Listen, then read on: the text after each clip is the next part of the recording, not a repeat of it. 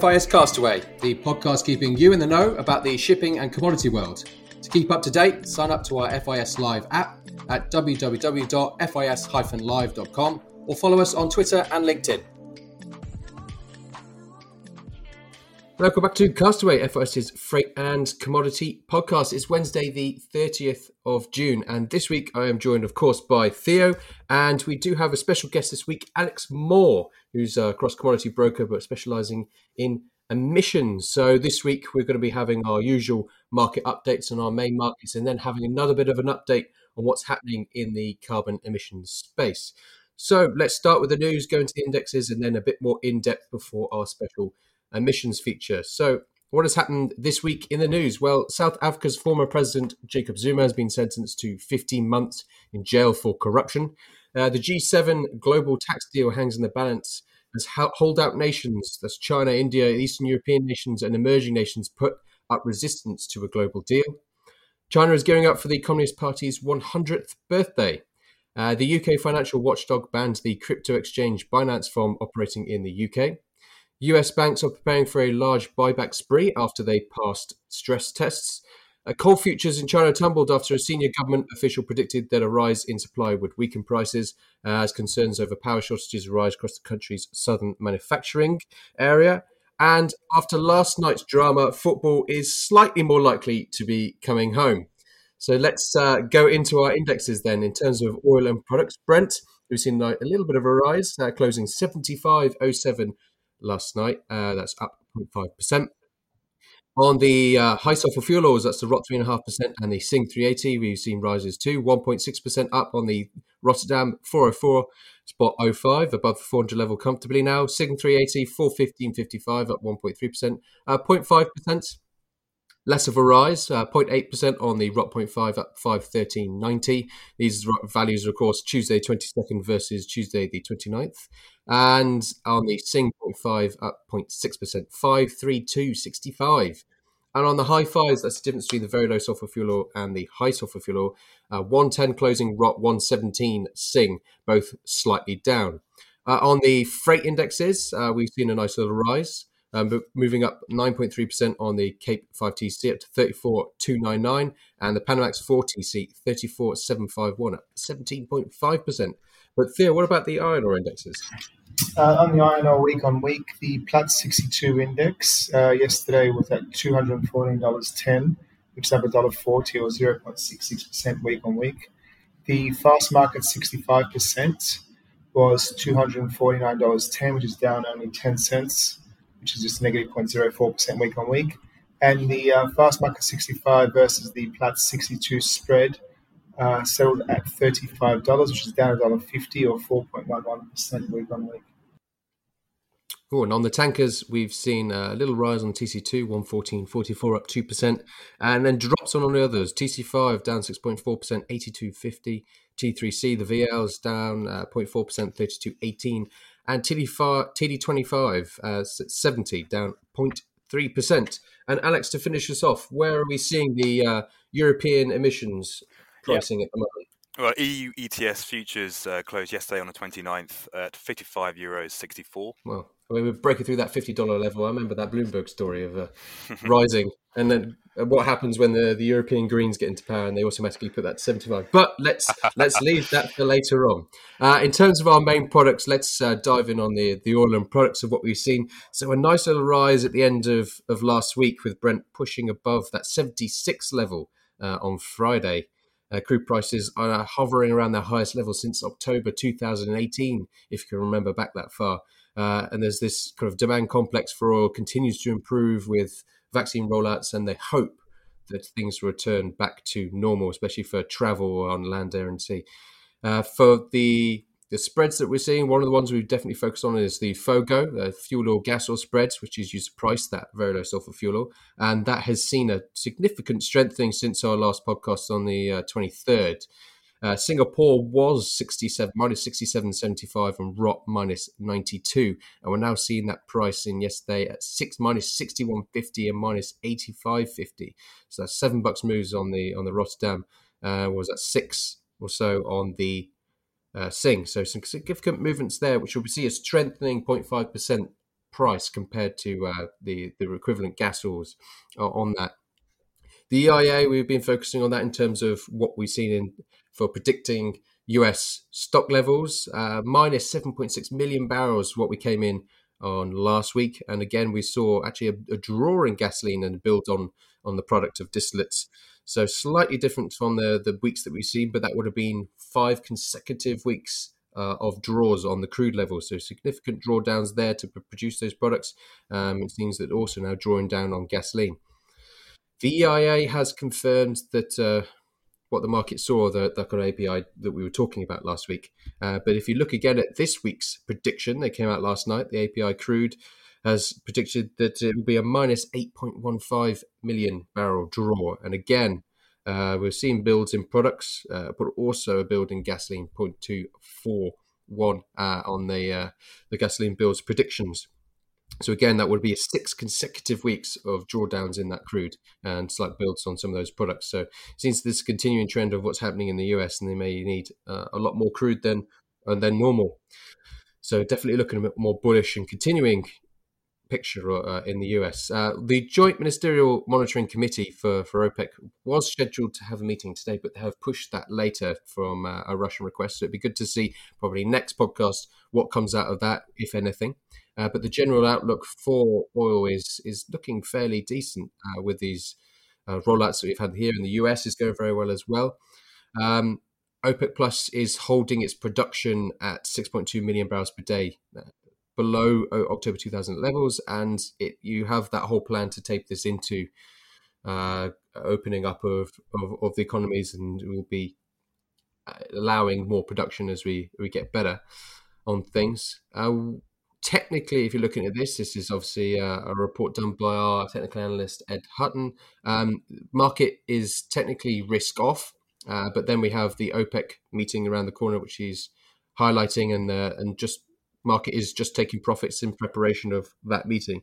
If the futures rise alongside aggregate open interest and volume after that meeting, then we, all systems go for a significant move upwards again. So definitely start to keep an eye on those those metrics and whether this is going to be the start of a new bullish move.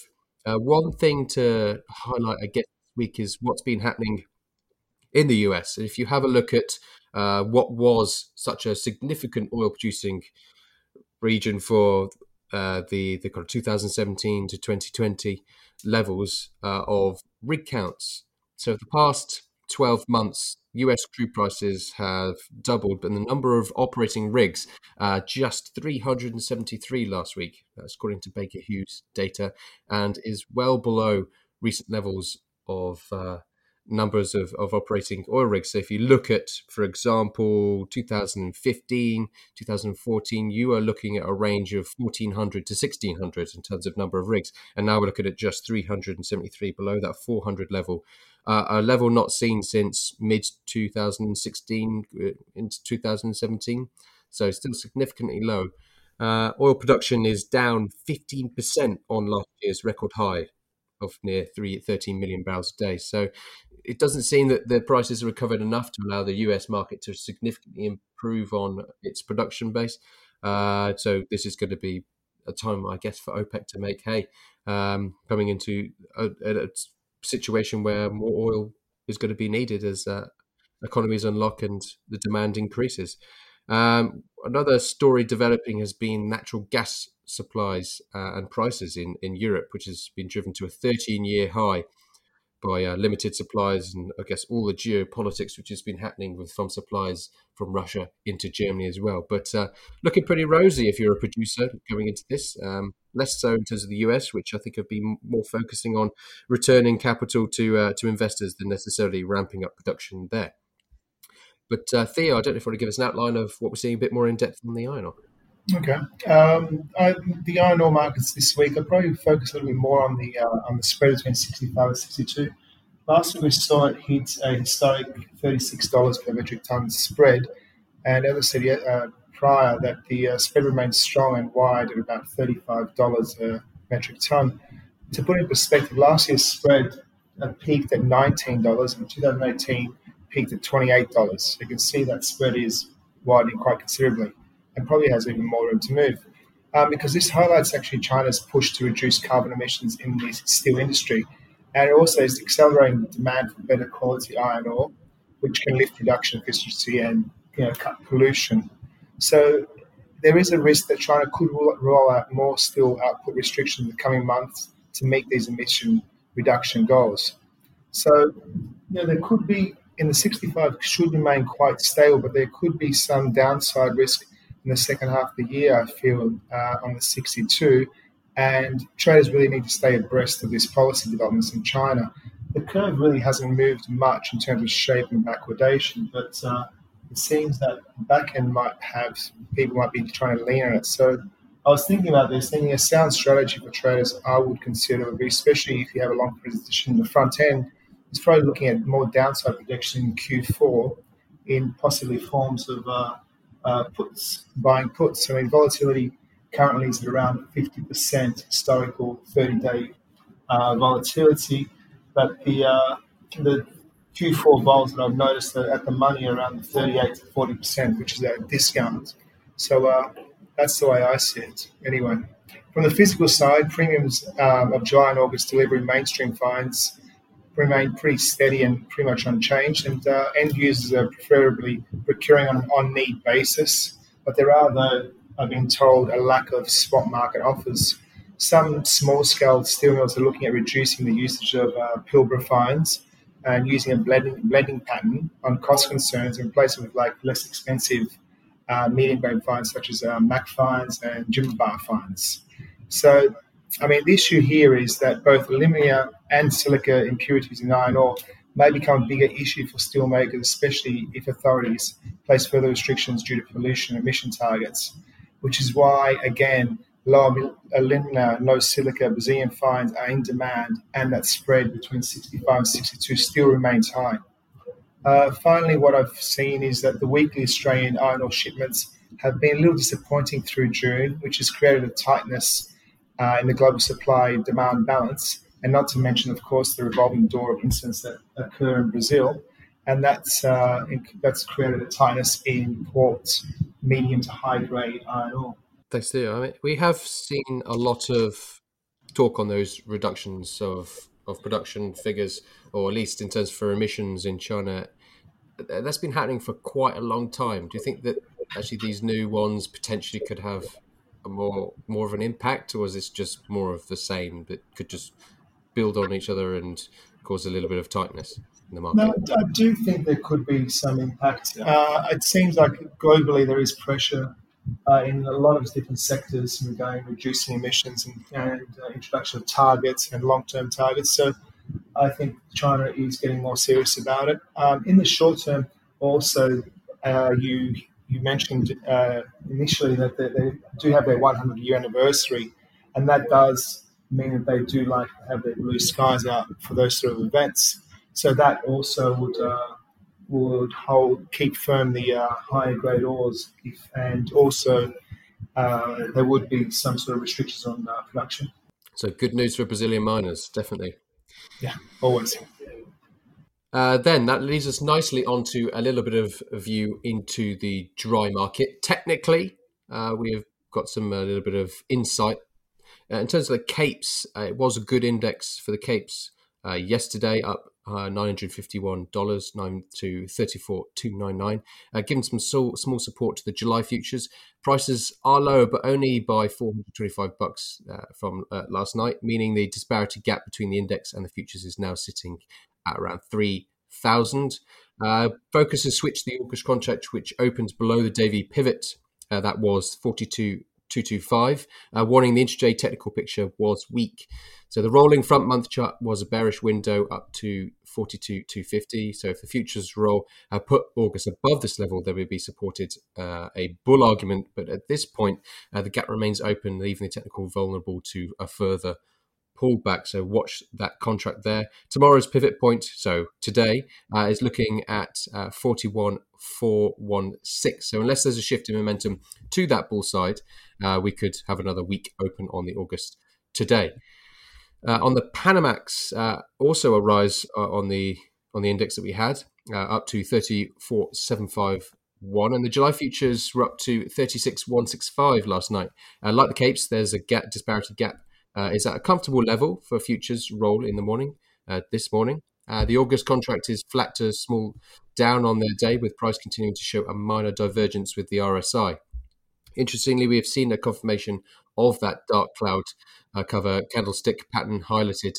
Uh, if you were aware of the technical from the day before, suggesting we continue to see support at these levels. So tomorrow's pivot will be today. You're all going to be looking around the level 36,208 for the August uh, closing the day at 36,675. In theory, we should see a bullish open, so it'd be good to see where we move uh, for the re- rest of the this morning on that market, suggesting market buyers might try push the futures above the 37 to 50 level and negate that dark cloud. So it does seem pretty uh, strong on terms of that Cape market and the Panamax moving forwards. Good indexes that we had last night. Uh, we may see, as outlined in the in, index uh, in the technical, the pullback on the, on the Cape market because of that, that pivot point. But uh, all definitely looking at those August levels to see where we move today going forward. But it does seem that we can see a little bit more of a rise going forward. But we will have his lordship Kerry back next week uh, to give us a bit more of an update of what we've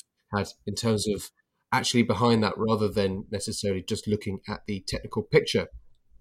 But after that, we're obviously going to be moving on to our main feature of today's podcast, and that's looking at an update of what's happening in the carbon emissions market, carbon emissions space. So we did have a first podcast talking at shipping emissions, a little bit of an introduction, but this is such a fast-paced moving area and a lot of change happening that we've already had things, uh, new developments, which we need to highlight to all of our listeners on this. And we have Alex, who's going to be giving us uh, his insight of what's happening, and of course, all the rest of us will be playing it as well. But Alex, I don't know if you want to give us just for those who've had no experience and going and listening to this podcast and going, what you want about carbon emissions.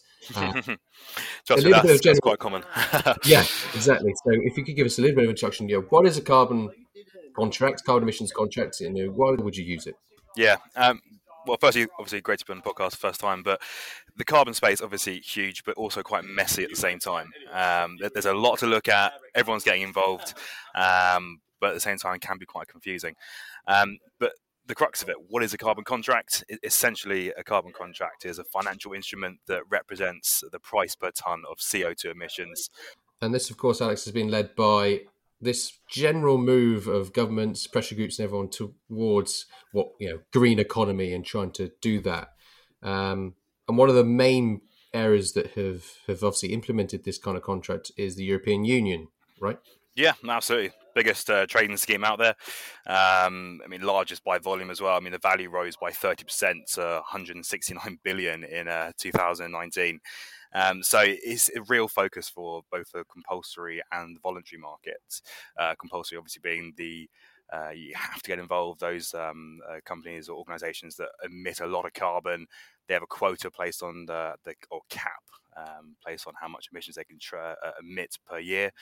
Uh, and in the voluntary market as well, where you can be involved if you want to be involved to become a green company, um, to buy permits uh, from, say, uh, rainforests or anyone's producing a green output, you can buy voluntary carbon offsets from them uh, to essentially become a green um, company. It's, it's, a huge market, um, and uh, loads are looking at it, especially the EU ETS, which um, there's a few things that are coming out of it, which I'm sure we'll come on to later in the podcast. Yeah, and I guess give people a kind of context to all of this in terms of global emissions. don't know if you want to sort of put what these numbers that people keep spouting out uh, of millions of X and billions of Y uh, actually means in terms of the global, regional, and then perhaps by sector. So you kind of get a feel to what scale this is. Yeah, I mean, I'm, I'm, sure you've heard before. Carbon's on the rise. Um, I mean, in 2019, the world basically emitted 300, oh, 34.2 billion tons of carbon dioxide. I mean, that's very hard to, to figure. Is that a lot? Is is it not? I mean, obviously, it's on the rise. Um, China being the largest, 9.8 billion tons. USA being the second largest, 5 billion tons. Um, I mean, if we, if we break that down a little bit further, um, in terms of sectors, it, it mainly comes from like, the energy sector, use of buildings equates to uh, 17.5% of emissions. I mean, the production of electricity, lighting, appliances, cooking, heating at home, that's, that's the crux of where most of this carbon uh, is, is, produced. Um, if you break down further, agriculture, 19% of all carbon, that's, that's where it comes from. Forestry, land use, um, 18% of total greenhouse emissions. I mean, the majority of that comes from agricultural soils and the production of nitrous oxides and livestock manure. Uh, methane from agriculture, that's 5%. I'm sure you saw in the news recently, um, it was on BBC last week, about having to reduce agriculture because of the, the methane production. Um, there's so many avenues, angles, and, and, and ways that carbon is reduced, but the main source comes from energy and, and agriculture. Yeah, and the main point of having this contract is to help this transition to what people claim as a you know, green economy uh, by, in effect, making it too costly to emit too much. Essentially, it's a cap and trade system. The EU has control over supply, uh, making it too costly to, to produce it this time last year, EU ETS futures prices were trading around $22. Now it costs $55. Um, yeah, essentially making it too expensive to produce. So the only way to uh, cut your costs is to, to cut your carbon. And I don't know if I want to go through a, a very specific example. So I know that we've actually worked on a kind of white paper outlining. So, for example, you're a European steel mill. And this is uh, very specific for European European based companies who are in sectors which are outlined by the European Union who are polluting sectors which are covered by it. So it's not for everyone, but there are very specific sectors who have to be part of this program. It's compulsory. So you're a steel mill and you're you've been told you have have to take part in this this program. What what's the kind of process very basically through the thinking of how it works? Yeah, I mean, building off your example, uh, you're a steel mill, uh, and the European Union basically allocates you a certain number of emission contracts per year. Um, the sum of these contracts allows you to emit a maximum number of carbon emissions per year. Uh, basically, if you went over this number, you'd have to purchase more uh, in the ETS market um, to cover the extra carbon output um, at basically a financial cost uh, to yourself. By contrast, if a steel mill has implemented environmental measures in its industry processes to reduce carbon, uh, it will not use all of its EUAs. Um, essentially, they would be able to sell these extra allowances into the market um, to those that require extra allowances. You are basically re- rewarding your emission compliance and overperformance in reducing emissions. And this is something which, uh, in terms of the EUAs, if anyone is out there who's looking to get involved in this, they can contact uh, FIS and ULX to be able to to trade this, can't they? Absolutely, yeah. So bring it to being FIS and our kind of customer base, a large proportion of that is obviously based in shipping. And Theo, you pointed this out uh, when we were starting conversations before we started the podcast that actually shipping is going to be something that's going to have to start to think about this because they've got 20 January 2023 is going to be the day, isn't it?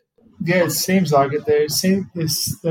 I mean, really, there's been some leaked draft that's outlining the uh, expansion of the carbon pricing for shipping uh, building and road transport. And they, they're saying that shipping will be required to comply with the emissions cap as of 2026, with a phasing period between 2023 to 25.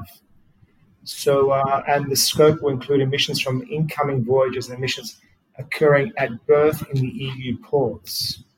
So that's going to be an interesting one how they how they measure that and assess and develop that. Uh, Exactly. It's going to be complicated for people who are coming into EU waters and those who are operating. I mean, less difficult for those who are operating completely within port to port, EU port to EU port.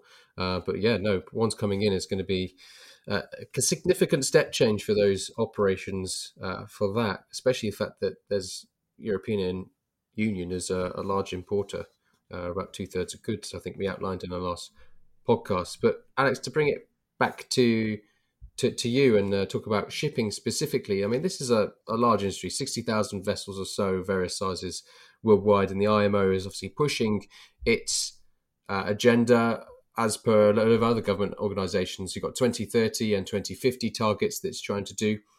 2030 uh, is 40% reduction and 70% reduction uh, from 2008 levels by 2050. But uh, I don't know if you give us a little bit of uh, a context. We went through global emissions uh, from 2019 um, and kind of comparing that to, to, shipping. We had 34.2 billion tons of carbon dioxide in 2019 globally. Uh, mm-hmm. But what about shipping specifically?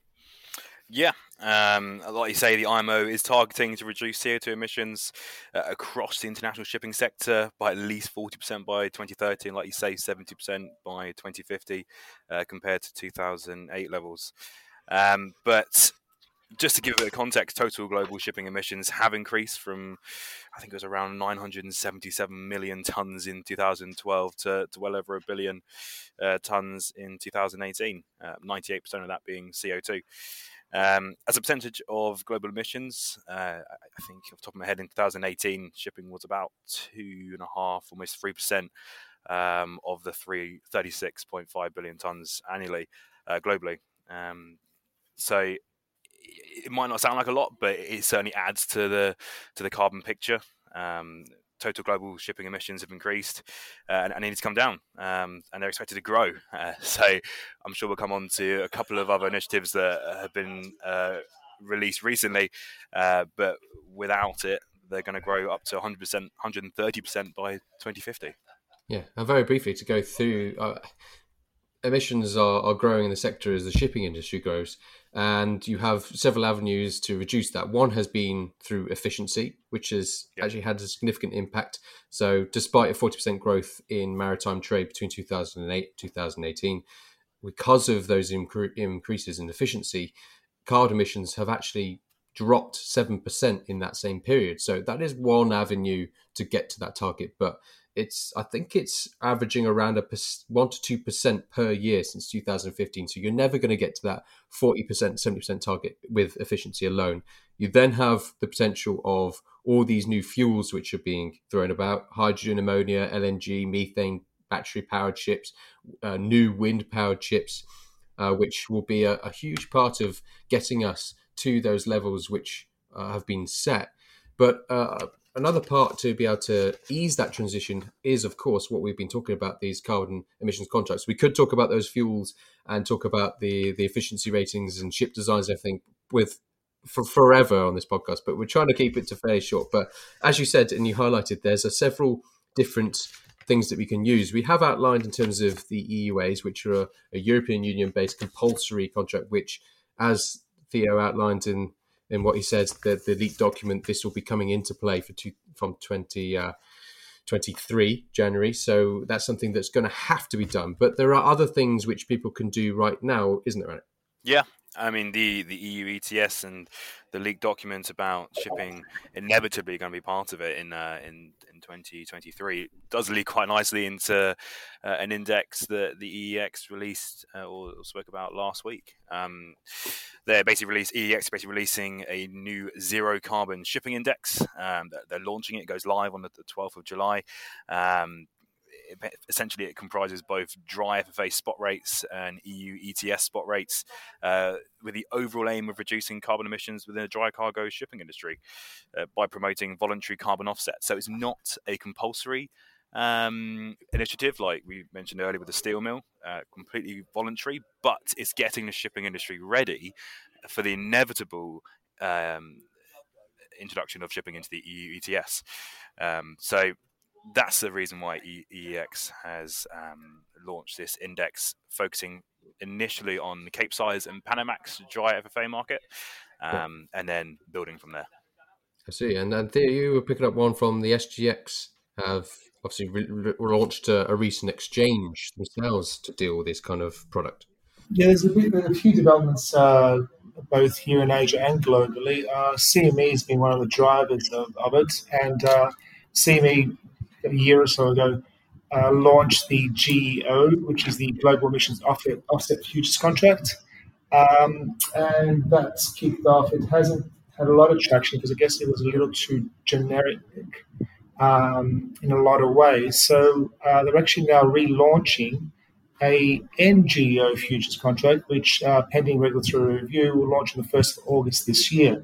And that's a nature based global emissions offset and that's, that will offer firms a streamlined way to meet emission reductions uh, targeting using high quality nature based offsets sourced exclusively from agriculture, forestry, and other land use projects. So I think this is like the next step to carbon products because the regular geo was okay, but was for basic use. But we're seeing more demand from nature based solutions. So I think this should become a lot more popular. So it's one to watch the space on. And it seems like a lot of uh, industries are backing this one, which uh, could become quite interesting.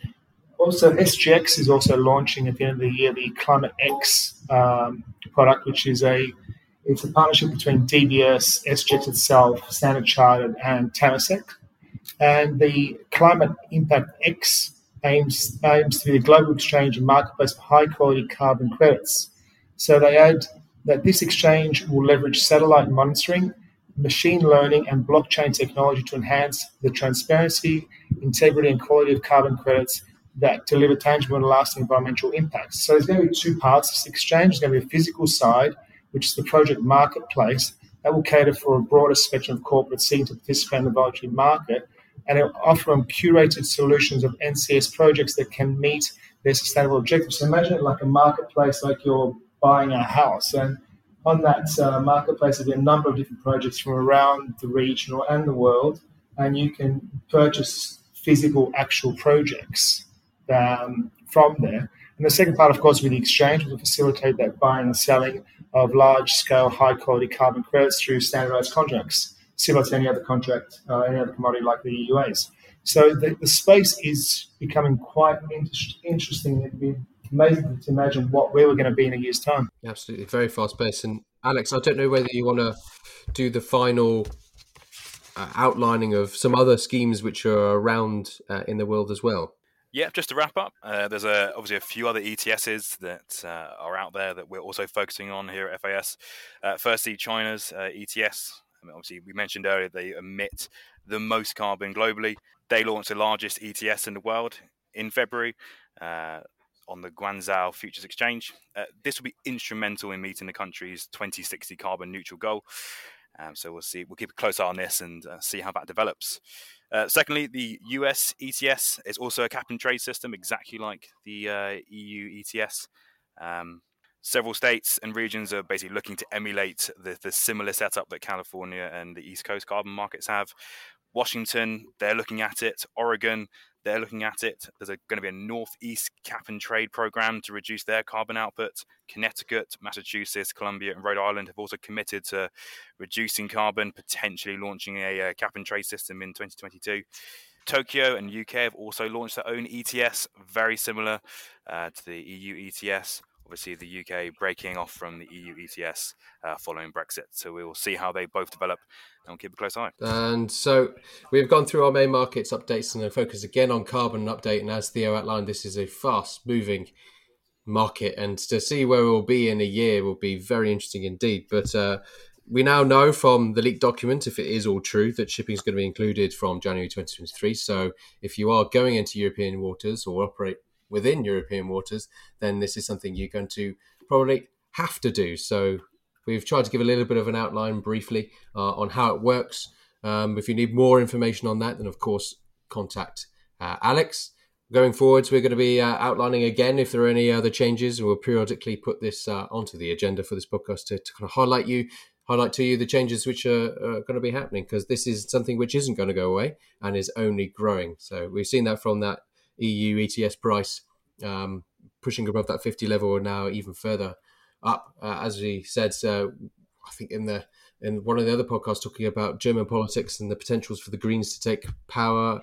Um, their, one of their manifesto pledges is to whack this price in the European Union carbon price up automatically to, to 75 euros. So could be a very interesting change towards the end of this year on those kind of matters. So we'll, we'll bring you all those things going forward. But uh, all listeners, do join us again next week. And to Theo, thank you for, of course, for your your regular uh, expertise in all these markets we've been looking at, and Alex for joining us for this special emissions episode. Thank you all.